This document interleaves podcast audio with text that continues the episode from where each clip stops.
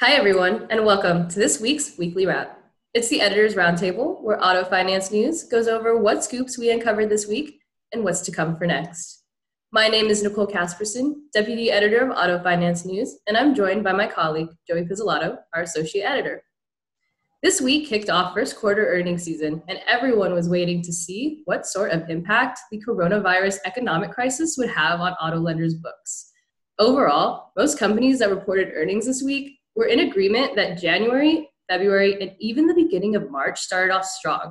And really, it was the last two weeks of March where volume started to dramatically drop.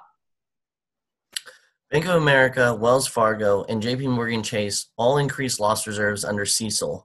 However, even though Bank of America set aside loss provisions at the beginning of the year, they still were the only one of the big three to opt to delay CECL until 2022 under the Federal Reserve's March 27 guidance. In terms of smaller scale subprime auto lenders, Consumer Portfolio Services was the first to report earnings and the figures point to the fact that CPS holds enough liquidity from the ABS market and its warehouse credit lines to sustain the business throughout the pandemic.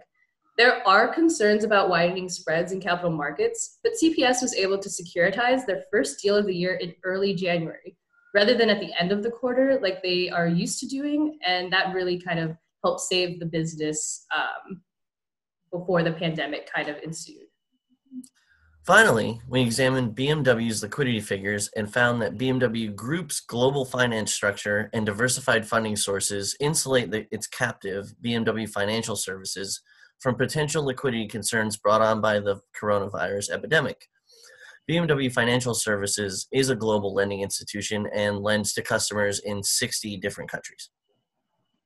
For next week, we will be keeping up our coverage of major auto lenders' funding and liquidity figures so be sure to check out our upcoming May edition of Auto Finance News Magazine, where we will also show a comprehensive view of how these lenders stack up and if they can weather the pandemic.